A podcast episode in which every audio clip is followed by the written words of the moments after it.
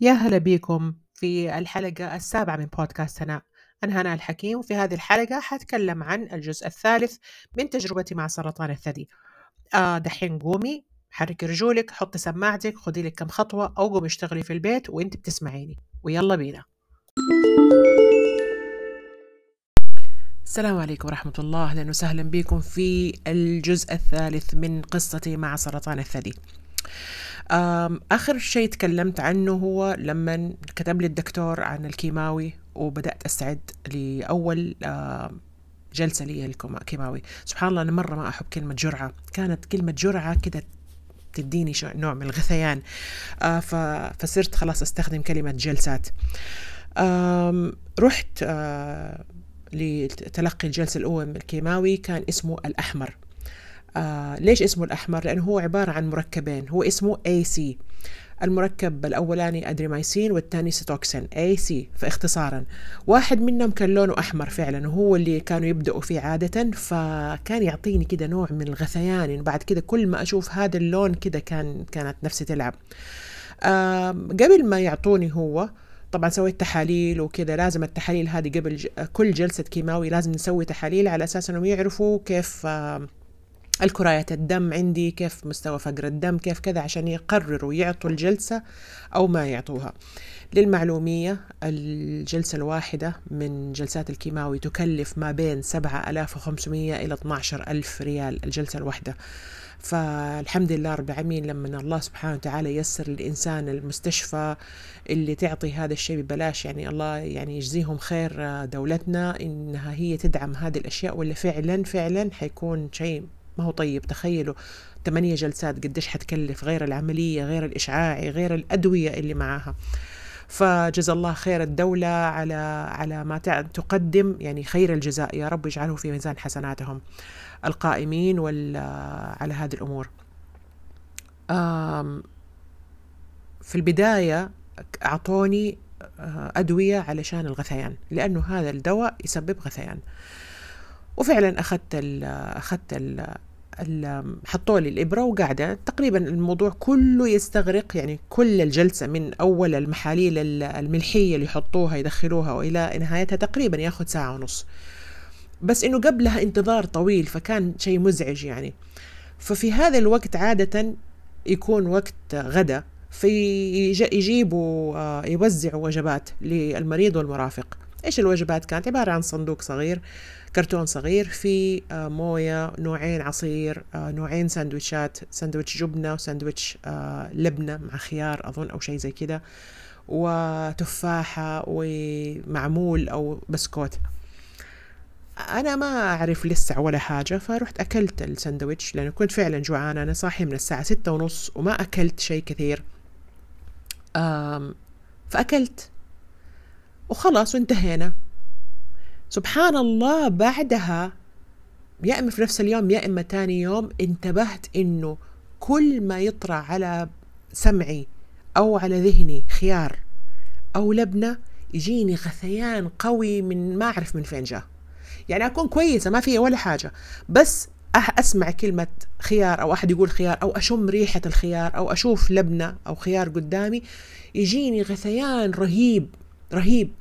بعدين اكتشفت انه انه الانسان اللي ياخذ الكيماوي، الاكل اللي ياكله في اثناء جلسه الكيماوي قد يؤثر عليه يعني الى زمن طويل. ممكن يصير يعني عنده زي الوحده لما تتوهم على شيء خلاص تصير ما تبغى تاكله، بالضبط نفس الطريقه. انا ما كنت اعرف هذا هذه المعلومه، والحمد لله اني ما اكلت بيتزا في ذاك الوقت، ولا كان تخيل اكون محرومه منها ذا الوقت كله. حقيقه قعدت ما اقدر اكل خيار ولا أشم ريحته. إلى الآن أنا تقريبا ما أقدر أشم ريحته كثير، لكن ما كنت أقدر أكله أبدا أبدا في السلطة ولا في أي شيء ثاني لمدة سنة ونص. بعد يعني بعد كده سنة ونص إلى سنتين، بعدين بدأت شوية شوية أقدر أتقبله إذا كان حجمه صغير. لكن إذا كان حجمه كبير يعني أنا عادي، أول كنت أكله مرة عادي، مو إني ما أحبه أو أحبه شوية شوية، لا لا لا، كنت أحبه عادي جدا. بس بعد اللي صار هذا ما ما صرت أقدر. فلقيت زي ما قلت لكم بعد كده تحذير إنكم لا تأكلوا الشيء اللي تحبوه أثناء جلسات الكيماوي علشان لا يؤثر على شهوتكم فيه، يعني ما تصير ما تقدروا تشتهوه ولا تقدروا تأكلوه. عدت الأيام هذه الحمد لله، الأيام الأولى على خير. آه سبحان الله، كانت كان الغ... كان في غثيان وقوي شوية، لكن عادي مقبول يعني، يعني زي كأنه وحم، فخلاص يعني ما هو ذاك الشيء السيء، لأن هذه أول جلسة لسه. كانوا أهلي دائما يتصلوا علي، أنا كنت في المدينة هم في جدة، آه يتصلوا علي يطمنوا كيف أموري، كيف كل شيء كويس، وبالذات يسألوا كيف الحمية معاكي. تذكيرا، الحمية اللي الدكتور طلب مني إني أنا ما آكل لا دجاج ولا بيض ولا لحم البقر ولا منتجات الأبقار زي الحليب والألبان والأجبان وهذه الأشياء كلها. فكانوا دائما يطمنوا، ها كيفك ماشي على الحمية، على أساس إنه يعني إنه لما أمشي على الحمية حيروح السرطان، وإنه الحمية هي اللي حتعافيني يعني. فكنت أنا مشكلتي إني أنا مرة أمينة، ولأني أمينة كنت أحكيهم إيش اللي كان يصير. كان يصير إنه في نوع كبير من الغش، يعني كنت آكل أحيانا أسوي نفسي ماني منتبهة كده وآكل، وأحيانا لا والله ما آكل بس أتحلطم إنه إنه ماني قادرة آكل. يا جماعة أنا ما أحب السمك ولا أقدر آكل لا دجاج ولا لحم، طيب الحل إيه؟ الحل إن آكل رز وإدام نباتي مثلا طول الوقت. فيعني مرة الموضوع كان مزعج مرة مرة مرة. طب كل شيء من برا ما أقدر أكله تقريبا إلا سندوتش الفلافل، واو يعني فظاعة، ما هو شيء فظيع يعني عرفته. فكان شيء مرة مرة متعب. فكنت أقول لهم إن مثلا قد أكون غشيت، أو أقول لهم أو أتحلطم عليهم. فكان يحصل في كثير من الأحيان نوع من الحدة والانفعال علي، إيش بك أنت كده بلا دلع، لازم تتحملي، لازم ما أدري إيش. طيب الشيء ده يصير مرة كل ثلاثة أربعة أيام ما في مشكلة عندي يعني، لكن إنه يصير مثلا يوميا أو كل يومين، ويستمر الموضوع ده لمدة أسبوع عشرة أيام. كان الموضوع مرة مزعج، ترى مرة مزعج، ومو من نفر واحد، من عدة أشخاص. ف يعني كأن أنا صار عندي إحساس، طبعا هذا أقول لكم إحساسي أنا، صار عندي إحساس إنه أيوه كل واحد بيسوي عنتر علي، كل واحد بده يتشطر علي، ما هم لاقين شيء يتشطروا علي عليهم في اللي يجي يتشطروا علي أنا، لا تاكلي ولا تشربي ولا تسوي وبس دلع. كان الموضوع يا جماعة مرة مزعج. صرت أحيانا يتصلوا ما أرد، أشوف الجو اسمهم في الجوال، أسوي نفسي إني نايمة ما انتبهت، ما أرد ما أرد، لأن أنا أعرف إيش اللي حيصير، ما راح أقدر أتصرف إني كل شيء عادي، إنه أيوة ملتزمة ما شاء الله علي وإني أنا فظيعة، ما أقدر ما أقدر أعرف نفسي، ولا أقدر أتحمل إنهم هم يقعدوا يتكلموا بهذه الطريقة. فأحيانا كنت أتحاشى الرد.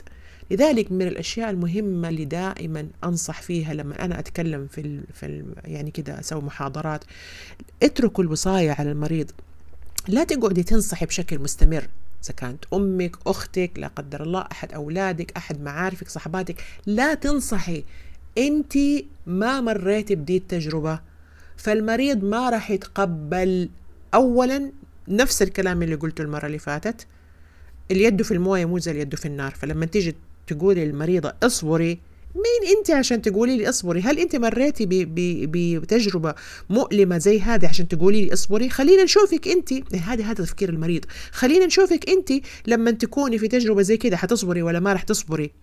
فلا تنصحي أي إنسان بالصبر إلا إذا جاتك وقالت لك انصحيني. إيش تنصحيني؟ قولي لي كلام يهدي علي.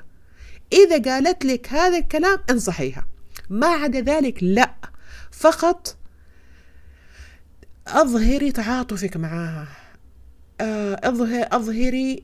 ترى أحيانا كثير إحنا نحتاج كمبتلين، مبتلين ولا مبتلين أيا كان، نحتاج إنه اللي قدامنا يستوعب إننا إحنا بنعاني، ويورينا إنهم فاهمين إننا بنعاني.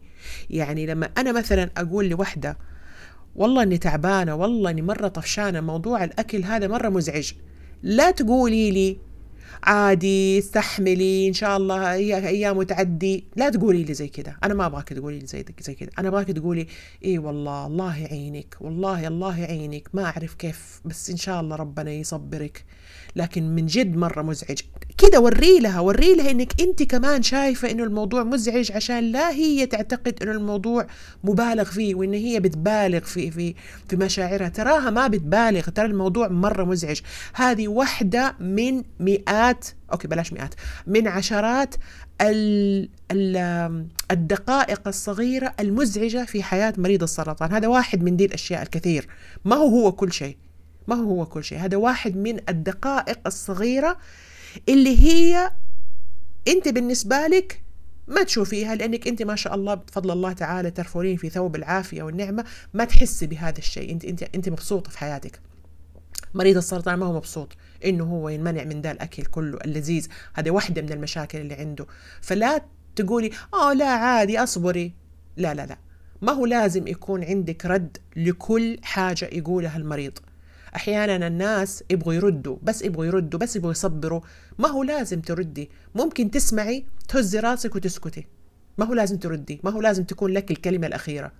مريض السرطان يحتاج كثير من التعاطف، مش الشفقة، مش الشفقة، تعاطف، إنه إنك تشعريه أو تشعريها إنك فاهمة، هذا كله تراكي ما أنت فاهمة، بس إنك أنت قادرة تتخيلي. لا تقولي لها أنا أفهم شعورك، أنت ما تفهمي شعورها لأنك أنت ما أنت في محلها، لكن تقدر تقولي لها أنا أقدر أتخيل قديش هذا الموضوع مؤلم. صدقيني لو قلتي لها بدي الطريقة حترتاح، إنك إنك أنت ما أنت حاكمة، ما بتحكمي عليها إن هي دلوعة، لكن أنت بتحاولي تفهمي إيش إيش الصعوبات اللي أنت بتلاقيها في هذا المرض.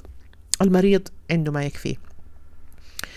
بعد الجلسة الأولى بأسبوعين آه صرت آه آه أنتبه إنه كل ما أدخل إصبعي في شعري، أصابعي في شعري وأطلع كده، ألاقي إنه كمية الشعر اللي بتطلع يعني زيادة عن عن المعتاد. يعني عادي إحنا لما ندخل نمرر أصابعنا في شعورنا تطلع لك شعرتين ثلاثة أربعة، بس بعد أسبوعين لاحظت إنه كمية اللي بيطلع لا شوية زيادة، وبدأ راسي يعورني، فروة فروة راسي تعورني. آه عارفين كيف آه هذا الكلام؟ ما أعرف، بس الناس اللي سووا الحواية، إذا تعرفوا الحواية طاقية الراس، كيف لما لما هذه كان أهل الطيبين يسووها، ما أعرف الجيل الجديد يسووها ولا لأ، بس اللي هو إنك تمسكي شعر الراس كله تلفيه، يعني الناحية اليمين تلفيها كلها على الناحية اليسار، والناحية اليسار تلفيها كلها على الناحية اليمين، وتثبتيها ببنس وتخليها مثلا ما ادري قديش خمسة ستة سبعة ساعات طول الليل، ما اعرف حاجة زي كده. بعدين لما تجي تفكفك البنس وتقلبي اليسار لليمين واليمين لليسار، فترة القلبة هذه فروة الراس تعور شوية. أنا كان عندي هذا التعوير بدون أي حواية وبدون أي طاقية ولا حاجة، بدأت فروة راسي تعورني، وكان يزيد الألم بالتدريج يوميا، إلين ما صرت حتى مجرد أني ألبس الطرحة حقت طرحتي لما أجي أخرج ألبسها تعور لي راسي، لما أحط راسي على المخدة فروتي تعورني. فأنا ماني عارفة إيش الحكاية، إيش اللي صاير. كان كان بادئ كده نوع من الإرهاق في في جسمي، فما كنت أقدر أجلس كثير على الإنترنت بحيث إني أدور، ما كان لي خلق وما كان لي مزاج، غثيان أغلب الوقت وماني قادرة آكل، يعني كان المزاج شوية معفوس فما كنت أدور. بعدين بدأ التساقط الغزير بزيادة. يعني طبعا أنا قلت لكم إنه في الحلقة الماضية قلت لكم إنه أنا شعري كان مرة قصير، مع ذلك صار في تساقط كثير. يعني لما أجي مثلا أبغى أتوضى وأمسح على راسي ألاقي كثير شعر بيطلع، يعني تلاقي شعر في كل مكان، شعر في الحمام، شعر فوق المخدة، شعر في الكنب. إيش هذا؟ زي كأني بسه أمشي وشعري ينزل. فالموضوع يعني صار صار مرة مزعج، مرة مرة مزعج. فقررت إنه على الجلسة الثانية لما أنزل جدا إن شاء الله لازم لازم أحلق شعري. فعلا كلمت آآ آآ واحدة من الأخوات اللي اللي دائما تيجي، يعني كوفيرة تيجي على البيت، آه وبيني وبينها يعني علاقة علاقة صداقة، وتحبني مرة مرة. فقلت لها اسمعي أقول لك، أبغاكي لما أنزل تجيني وتجيبي معاكي ماكينة شعر علشان أبغاكي تحلقي لي راسي. هذا الموضوع مرة أزمها مرة مرة أزمها. وفعلا لما جات أنا أنا كنت شفت قبل كده حلقات لوحدة مذيعة أمريكية، هي سبع حلقات وثائقية أصيبت بالسرطان، وكانت توثق كل تجربتها من بدايتها لنهايتها، توثقها في هذه الحلقات. فكانت بتوري إنه هي لما جات تبغى تحلق شعرها جمعت زوجها وأولادها وأحباتها وأهلها وكلهم سووا حفلة وحلقت شعرها، ويعني سووا سووا شو يعني، عرفتوا؟ ما أدري يعني كان نفسي أسوي دي الحركة، بس بس إحنا ما إحنا متعودين على ده الشيء. لا تنسوا إنه أصلا حتى التلفظ بكلمة سرطان كانت مزعجة مزعجة، يعني زي ما قلت لكم قبل كده، أنا كنت لما أقول كلمة سرطان آه تحس كده إنه ما أدري يعني كأني فسخت ملابسي ولا إيش، ماني عارفة إيش كده، الناس كلهم ينفجعوا.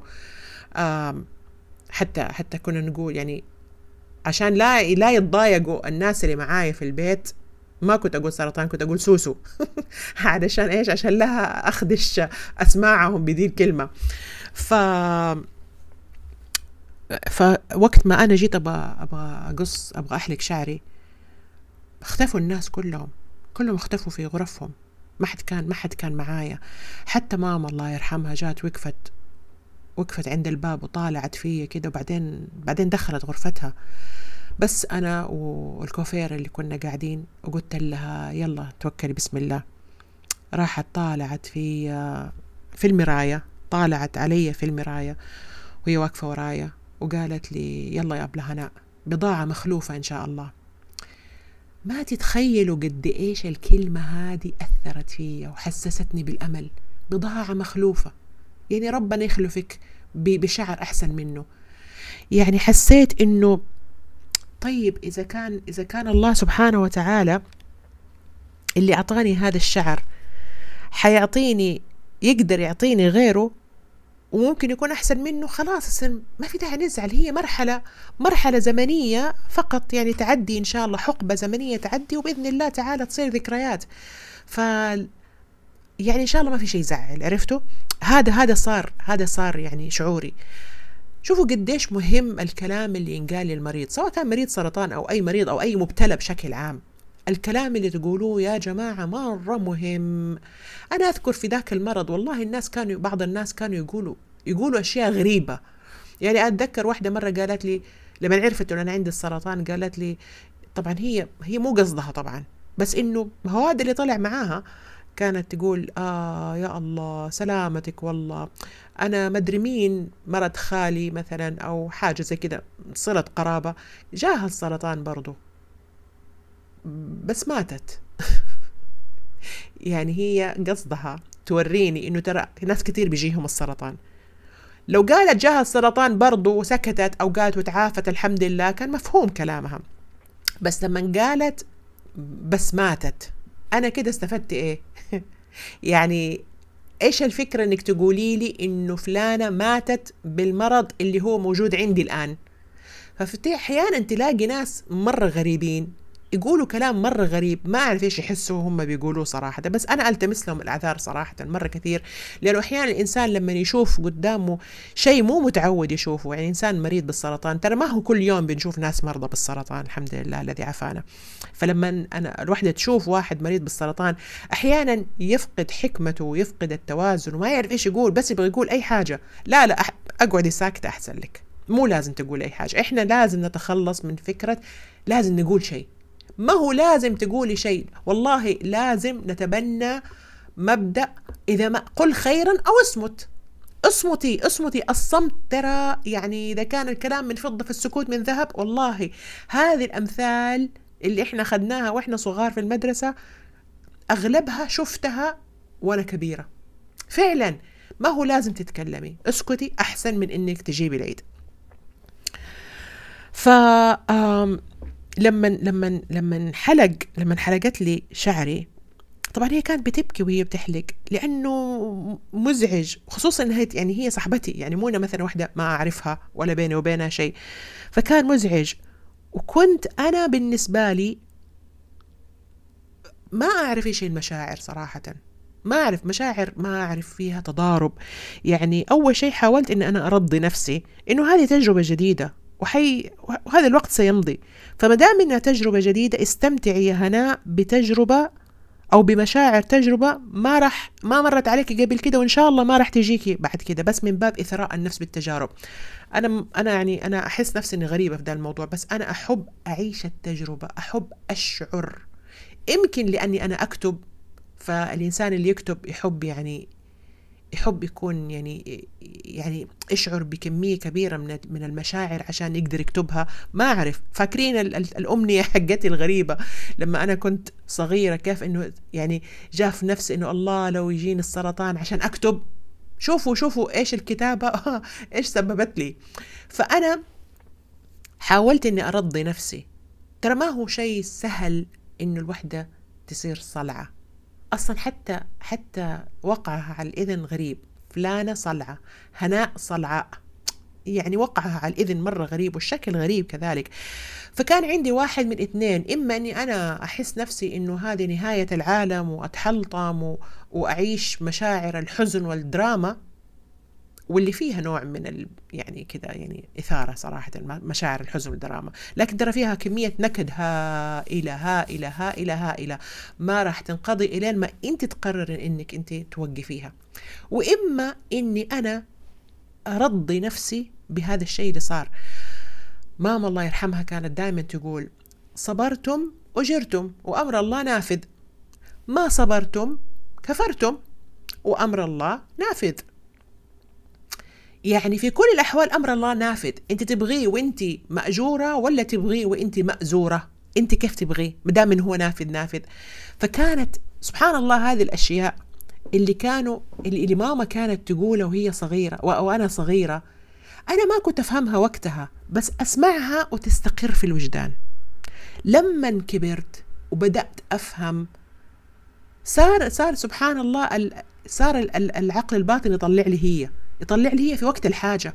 عشان كده أنا دائما أقول يا أمهات ويا آباء، إذا كان في آباء بيسمعوني، قولوا الكلام الطيب دائما لأولادكم، حتى لو كان شكلهم ما راح يسمعوه، حتى لو كان شكلهم ما يشجع، قولوا لهم دائما النصايح حقتكم. بس يعني لا تطفشوهم بالنصايح، ما تشوفوا وجيههم إلا تنصحوهم، بس أنا قصدي زي كده الحكم الأمثال بين الحين والآخر ارموا لهم هي. ترى حتى لو هم ظاهرهم إنهم ما بيسمعوا وما بيستجيبوا، ترى يعني سبحان الله هذه أشياء مما توقر في, في, في, في الذهن وفي في النفس، ووقت ما يحتاجوها حتطلع لهم بإذن الله تعالى. والله يا جماعة إنه ماما كانت دائما تقول ده الكلام. في ديك الفترة حسيت إنه صبرتم وأجرتم وأمر الله نافذ. إيش تبغي يا هناء؟ أنا ما أجر، لأنه أمر الله نافذ في كل الأحوال، إذا خليه ينفذ وأنا مأجورة. فلكن خليني أست... خليني ما حقول استمتع، لأنه استمتع كلمة غريبة في إنها تيجي في بلاء، بس خليني أجرب مشاعر جديدة ما عمري جربتها قبل كده. إنه هناء صلعة، هناء تفقد شعرها، هناء عندها سرطان، شيء يعني مفجع. في مشاعر معينة خليني أختبرها، خليني أشوف إيش هي، وخليني أدور لنفسي على مبررات أو أو أشياء تعللني إلى أن ينقضي البلاء، أشياء يعني ألطاف، أدور على ألطاف تخفف عني هذا البلاء إلين ما ينقضي وأخرج منه بإذن الله تعالى بنفسية أفضل. أنا ما حقدر أغير حاجة، فما دام ما حقدر أغير حاجة خليني أحاول أعيش فترة البلاء وأنا مبسوطة قدر الإمكان. وأخيرا كان كان النيو لوك الجديد، النيو لوك الجديد. كنت أدخل الحمام وأطالع على نفسي أحيانا، ما بتوضى وأطالع على نفسي في المراية. والله أحيانا أقعد كده ثلاثة أربع دقائق وأنا طالع أتأمل في شكلي الجديد كأني بتعرف على نفسي، وأطالع في في في صلعتي أقول كان كان ثمة شعر ها هنا.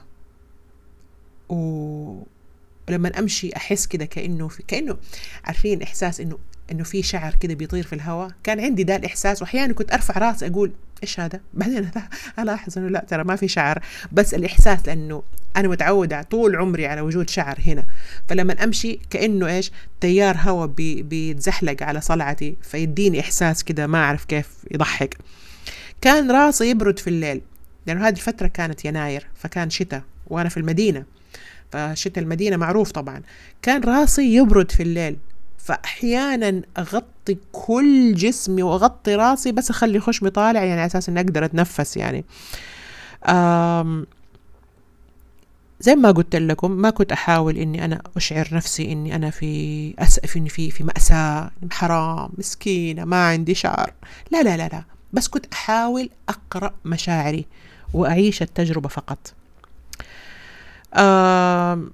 تتالت الجلسات الثانية الثالثة الرابعة، وبدأت أعراض الكيماوي تظهر. يعني يعني مثلا الجلسة الأولى كان في غثيان وكان في بدايات تعب بسيطة، الجلسة الثانية يزيد الغثيان ويزيد التعب لأنه بيبني على الجلسة اللي قبلها، وهكذا. وبدأت أعراض الكيماوي الأخرى تظهر. بدأت أظافيري تسود، يعني هذه هذه واحدة من الأشياء اللي اللي تكون مرة واضحة، إنه الأظافر تسود ويفشل شوي أحيانا، يعني يدي انطباع للناس اللي ما هم فاهمين إيش الحكاية، إنه هذه يا بتدخن يا إما مثلا يدها ما غسلتها كويس. آه الإرهاق زي ما قلت لكم اللي كان بسيط بدأ يصير قوي، يعني لدرجة إنه ممكن أتحمس أبغى أروح سوق، أبغى أتمشى، أبغى أغير جو.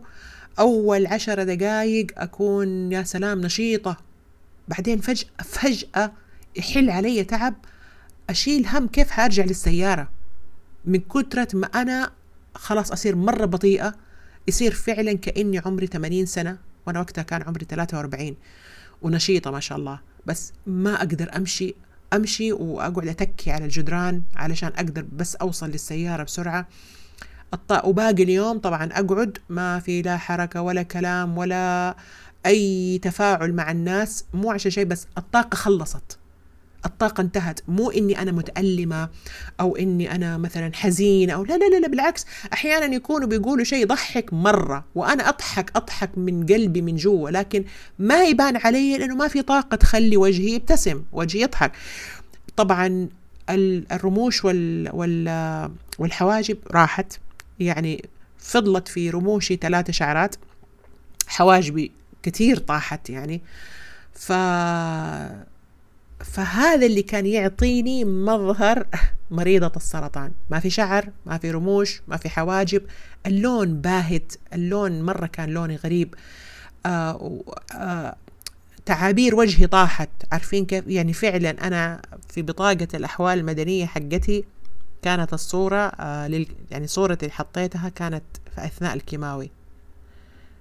أنا سعيد مرة بسرعة إني أغير الصورة هذه في أقرب وقت ممكن، بس للأسف إن هي قاعد عشر سنوات معايا إلين ما بس ما كان في مجال إني أغيرها. وجهي يا جماعة كأني عمري ثمانين سنة. هل أنا وقتها كنت بتألم؟ لا، بس خلاص ما في رموش ما في حواجب، الوجه باهت ومتعب متعب، كان في تعب كان في إرهاق. أم أذكر إنه مرة في يوم من الأيام أنا كنت خارجة رايحة زيارة، فحاولت أحط شوية مكياج أرسم الحواجب بس عشان يبان، عشان يصير فيه يعني نوع من التباين الألوان في الوجه. رسمت حواجبي، حطيت مسكرة على الثلاثة الرموش اللي فضلت، حاولت أحط بودرة وكده، وربطت بندانة سودة عشان يعني بدل الشعر يعني عرفتوا.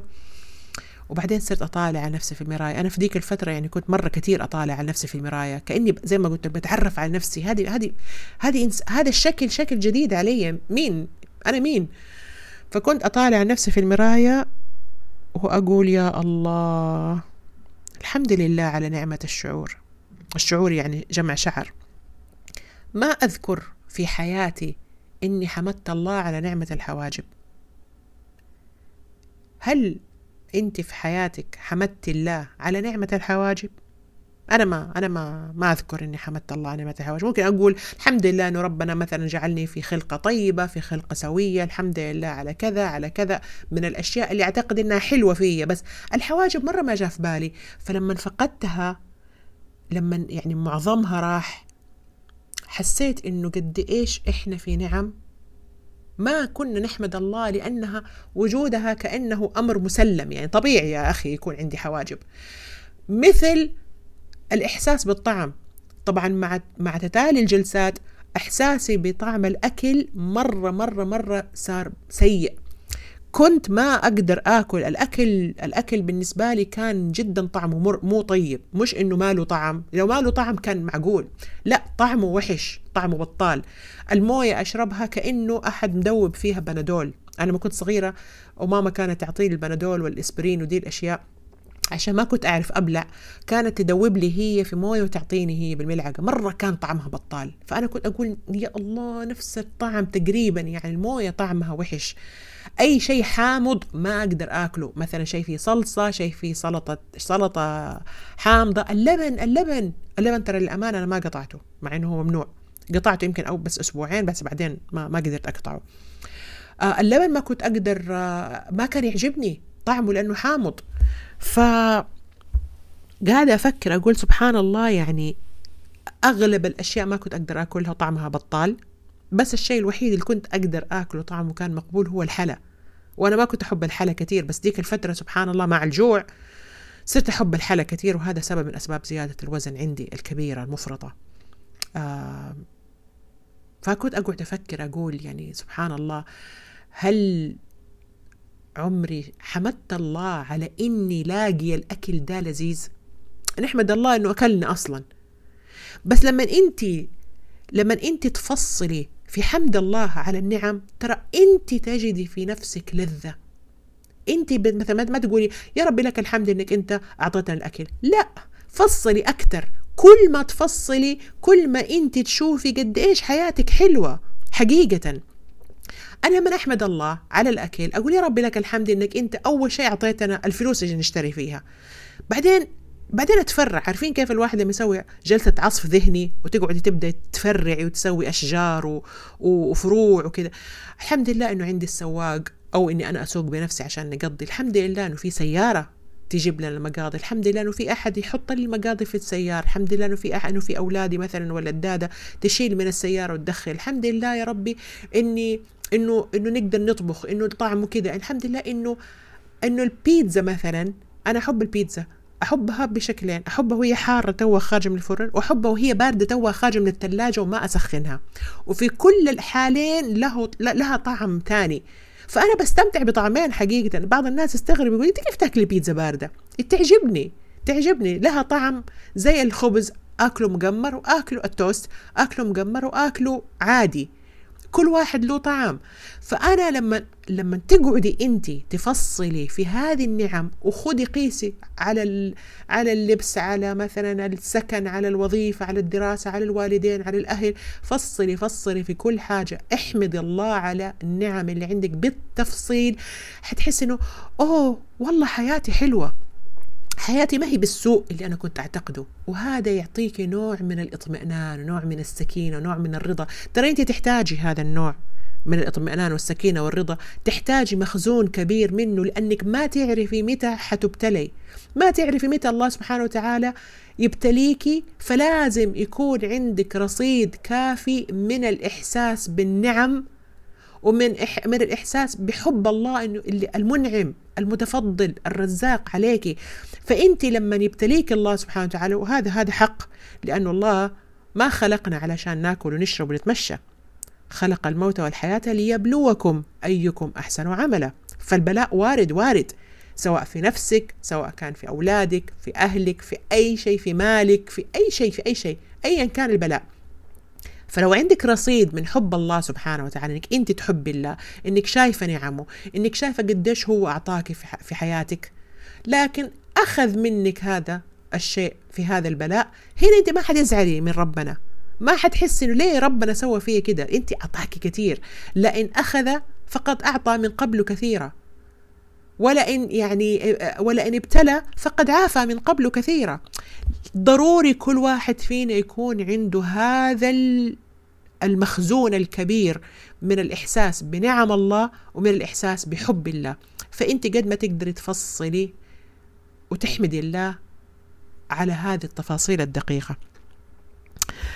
آه من اثار الكيماوي كمان صرت مره احب البرد، وهذا الشيء يعني اولادي كانوا ينفجعوا، اولادي مره ما شاء الله يعني مثل الدببه القطبيه يحبوا يحبوا البرد مره بزياده، لكن انا جيت جيت اطل غلبت على الكل، فصرت طبعا مره اقول لهم افتحوا المكيفات، جيبوا لي مويه بارده، مويه مثلجه، كانوا ينفجعوا قد ايش انا كنت جسمي يغلي.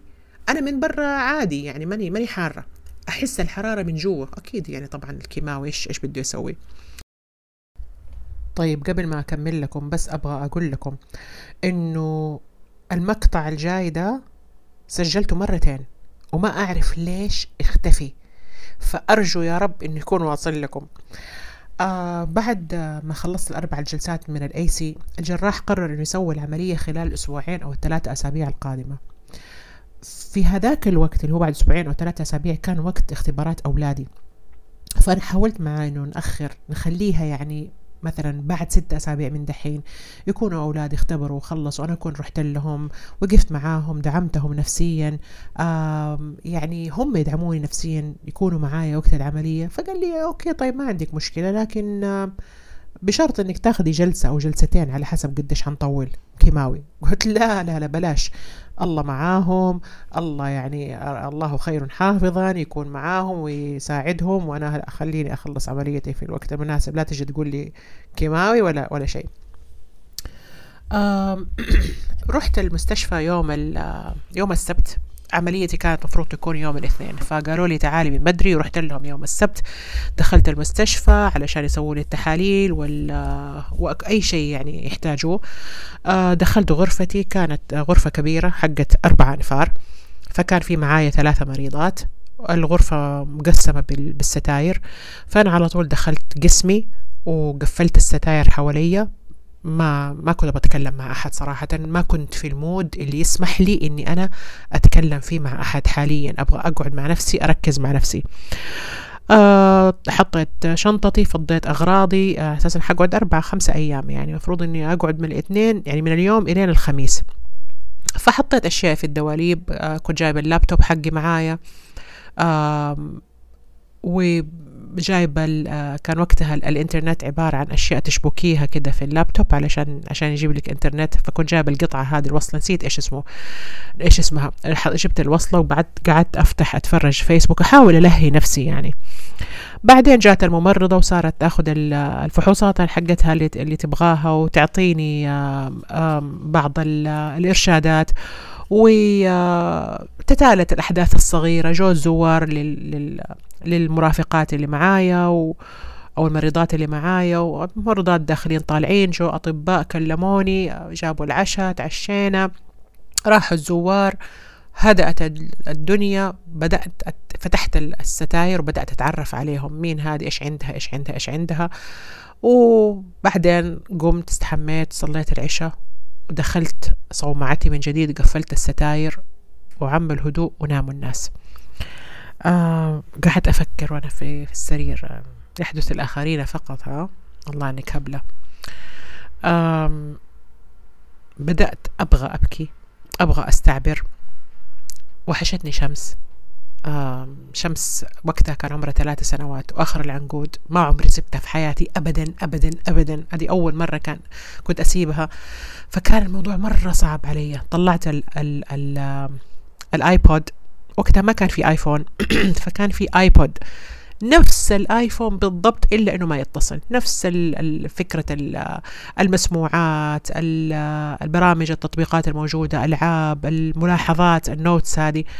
فطلعته وقعدت أكتب ملاحظة عن مدى اشتياقي لشمس وللوضع اللي أنا فيه، وحاول أني أصبر نفسي. لسه أبغى أبكي اللي سمعت جارتي بتبكي. جارتي هذه كانت حرمة كبيرة ومسوي عملية تغيير مفاصل الرك... مفصلين، تغيير ركبتين مع بعض في نفس الوقت، فقعدت أحاول أتخيل آلامها الشديدة وهي يعني مسكينة يعني متألمة. والجارة الثانية برضو كانت بتبكي، هذه كسر لها حادث وتكسرت في أماكن كثير من جسمها، الحمد لله الذي عافانا، وأصيبت بشلل مؤقت. ما أعرف بعد كده والله إيش صار معاها، بس أنا بقول لكم هذا وضع وضعها في في في ديك الفترة. فكانت فكانت تبكي، أنا توقعت أنها تبكي ألما واشتياقا لأولادها زي ما أنا مشتاقة لشمس، ويمكن حزنا على نفسها. كانت شابة يعني. والجارة الثالثة كانت امرأة برضو كبيرة في السن، عندها التهاب قوي في المرارة، وكانت كل ما يزيد عليها الألم كانت تذكر الله، تسبح سبحان الله. ما سمعتها تتأوه إلا نادرا. يعني شو، أنا قعدت يعني أنا جيت وهي موجودة وخرجت وهي للساعة موجودة، ما هم قادرين يسوون لها عملية لما يخف الالتهاب عليها. كانت تذكر الله بشكل كثير، سبحان الله العظيم، كنت مرة معجبة فيها. الله يعني ما أعرف هي عايشة ولا ميتة، الله يرحمها إن كانت ماتت، والله يزيدها ثبات إن كانت عايشة. فربي ثبتني بدول الثلاثة اللي كانوا قاعدين يعني بين اللي تبكي وبين اللي تذكر الله. يعني قلت في نفسي هنا تراكي أنت أحسن منهم، ترى أنت وضعك مرة أحسن منهم، أنت كل ما هنالك أنت مشتاقة لبنتك وخايفة على أولادك وخايفة من فكرة العملية، متوجسة من فكرة العملية نفسها، لكن ما عندك آلام. هدول الثلاثة بيتألموا ألم شديد ورهيب، تراكي أنت وأنت عندك سرطان أحسن منهم مرة بكثير. فأهجدي فعلا يعني، حسيت إنه اي والله نبغى اسكت، يعني احمد الله على اللي انا فيه، على العافيه اللي انا فيها، واسكت. ثاني يوم قالوا لي خلاص ممكن تطلعي، كان يوم احد، قالوا لي خلاص ممكن تطلعي وترجعي يوم الاثنين في الصباح عشان تسوي العمليه. طبعا انا على طول خرجت، وانا مبسوطه انه اخيرا هذا هذا الباقي يوم الاحد حاخذه حاخذه زي كانه شحن وتركيز، شحن للطاقه. أشبع من شمس، من ماما، أشحن طاقتي، أبدأ أركز في الشيء اللي حيصير لي بكرة، الحدث اللي حيغير جزء كبير من خريطة حياتي. في الليل بعد ما كل الناس ناموا قعدت أفكر في بكرة. خليني أقرأ لكم هذه الأسطر من كتابي، كوني إنه هذه الأسطر كتبتها بعد العملية تقريبا بأسبوع أو عشرة أيام. ف إلى حد كبير العواطف والمشاعر لسه موجودة. بعد أن خلد الجميع للنوم جلست أتفكر في يوم غد، الحدث الجلل، عملية الاستئصال. شعرت فجأة بحزن عميق يجتاح كياني. أحقا سأفقد عضوا من جسدي ولد معي وعاش معي ثلاثا وأربعين سنة؟ كأن فقده فقد لأحد أولادي، كيف لا وهو قطعة مني، قطعة مني حقيقة لا مجازا. وأي قطعة؟ هذا العضو الذي تشعر المرأة بفقده أنها لم تعد امرأة. أحيانا لا تفلح كل مستحضرات التجميل وكلمات الثناء في إعادة الثقة بعد فقدان هذا العضو. بكيت، قمت إلى المرأة ونظرت إلى نفسي. هذه آخر مرة يا هناء ترين هذا المنظر، بعد غد سيكون شكل آخر. كيف سيكون؟ لا أعرف، غالبا مروع. لن تصل الخيالات إلى الحقيقة أبدا. هل فكرت يوما كيف سيبدو شكلك لو لو خلقت بعين واحدة أو بأذن واحدة أو بأنفين؟ مهما تخيلت فلن تقارب الحقيقة، لا في شكلك ولا في مشاعرك. استغفرت الله، خفت أن يرى الله في قلبي تسخطا وعدم رضا، فهو إن كان قد أخذ فقد أعطى من قبل كثيرا، ولئن ابتلى فقد عافى من قبل كثيرا. وتفكرت كيف أعطاني حب أهلي وصديقاتي. وفي نهاية المطاف يا هناء لا ينبغي أن يكون شعورك أحقا سأفقد ثدي، ولكن ينبغي أن يكون سينقذ ذلك حياتي بإذن الله. هذا الكلام اللي أنا كتبته في الكتاب. بعد ما يعني بكيت وطلعت الانفعالات اللي عندي. بعض الناس ما يحبوا يبكوا، بعض الناس يحسبوا إنه البكاء ضعف أو أو أو علامة على التخاذل، أو لا، ابكي ابكي. إذا أنت ما بكيتي في مواقف زي كده متى حتبكي؟ نعم أنت ضعيفة الآن، أنت في موقف ضعف، ابكي ابكي وعبري عن ضعفك، و, و وخرج المشاعر السلبية من نفسك. أنت ما أنت محتاج أشياء سلبية زيادة. فوقتها بعد ما خلاص الحمد لله رب العالمين حسيت نفسي هدأت وذهني كده صفى، آه تمددت على سريري. فاكرين لما قلت لكم أول مرة كيف إنه هذا البودكاست عفوي؟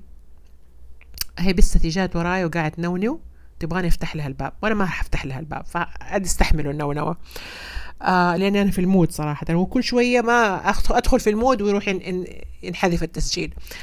آه تمدت على سريري كتبت في الفيسبوك. طبعا وقت الفيسبوك كان بالنسبة لنا زي سناب دحين، ما كان في غيره أصلا.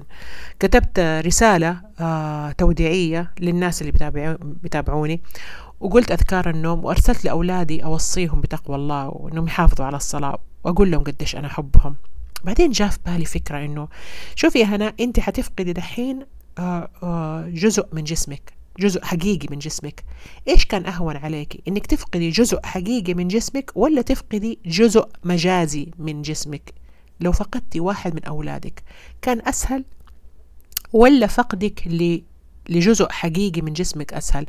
قلت لا طبعا، سبحان الله، الحمد لله إنه إنه فقد الجزء الحقيقي أهون من فقد واحد من الأولاد اللي هو جزء مجازي. ودعيت الله سبحانه وتعالى إنه يحميهم ويحفظهم، حمدت الله على نعمة الولد.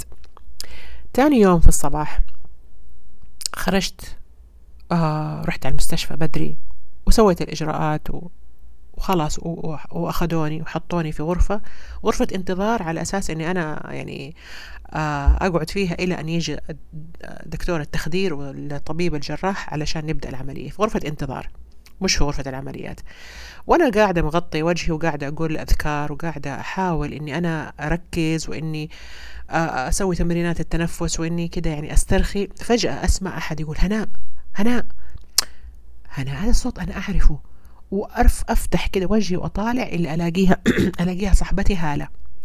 هذه الصديقة من أعجب الصديقات يا جماعة، سبحان الله العظيم، يعني ما شاء الله، الله يبارك لها على إخلاصها وعلى حبها وعلى تفانيها لصحباتها. ما أعرف كيف قدرت تدخل، يعني إحنا في مستشفى حرس، ما كانت مستشفى خاصة، كيف دخلت، كيف دورت علي، وكيف لقتني في مكان زي كده، يعني مكان ما هو كل الناس يقدروا يدخلوه، ودخلت لي قريب من غرفة العمليات. وعلشان إيش؟ عشان تصبرني وتدعي لي. وسبحان الله كيف ربنا ربط على قلبي كثير كثير كثير بزيارتها، الله يجزيها خير ويكتب أجرها. الشيء الثاني اللي ربنا رزقني هو في ذاك اليوم كان طبيب التخدير.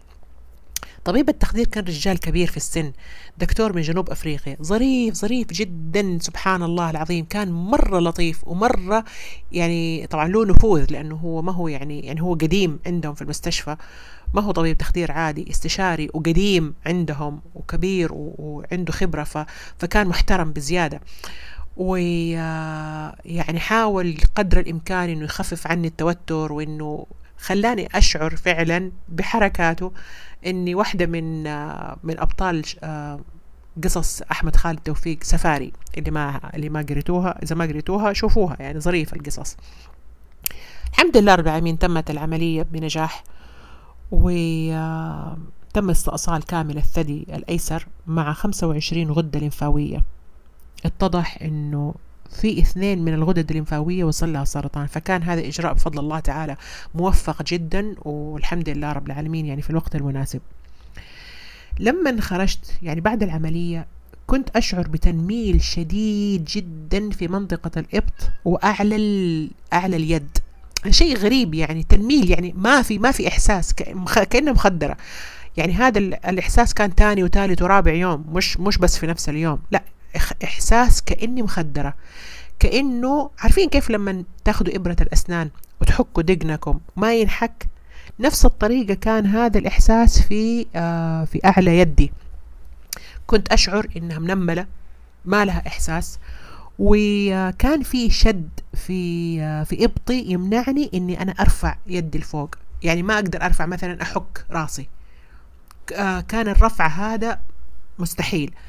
وهذا الشيء يصيب كل الناس اللي يستأصلوا الغدد الليمفاوية حقتهم، التي يتم استئصال الغدد الليمفاوية، يصير كده في ديك اليد، آه ما تقدر آه ما تقدر ترفع المريضة يدها، ولذلك تنحط على علاج طبيعي وتمارين لازم تسويها يوميا عدة مرات علشان ترجع للكتف آه آه مرونته، وإلا فإنه الكتف حيتجمد حيتجمد بمعنى إنه إيه؟